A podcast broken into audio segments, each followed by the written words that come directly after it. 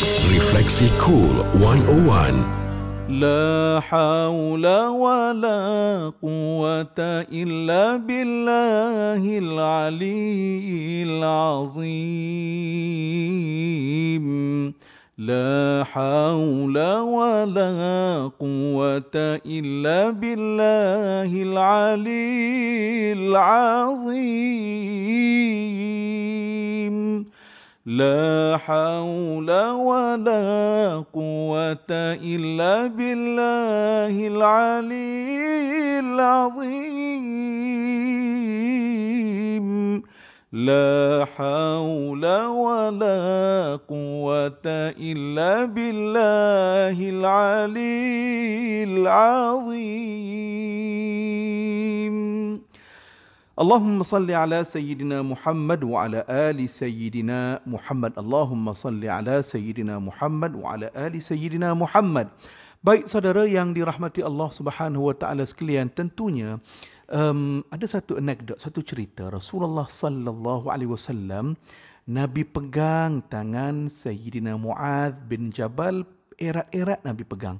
Nabi pegang kuat sungguh, Nabi, Nabi pegang erat sungguh. Dan Nabi sebut kepada Mu'adh, ya, Nabi kata apa? Mu'adh, aku sayang kepada kamu. Aku sayang kepada kamu.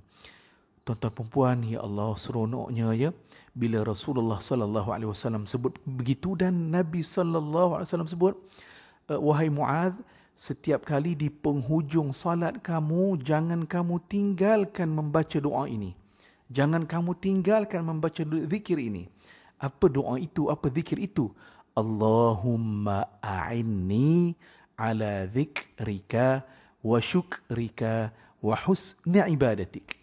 Allahumma a'inni ala zikrika wa syukrika wa husni ibadatik. Ya Allah, bantulah aku dalam mengingatimu.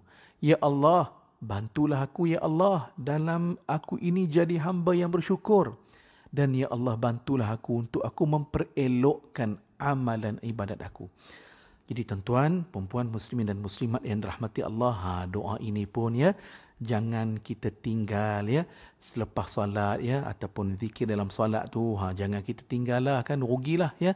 Selepas solat tu ya, dalam zikir itu jangan lupa kita baca zikir ataupun doa yang diwasiatkan Rasulullah sallallahu alaihi wasallam kepada Sayyidina Mu'adh, dan tentunya ingatan ini juga kepada kita semua ya, umat Rasulullah sallallahu alaihi wasallam. Baik saudara, belajar sesuatu.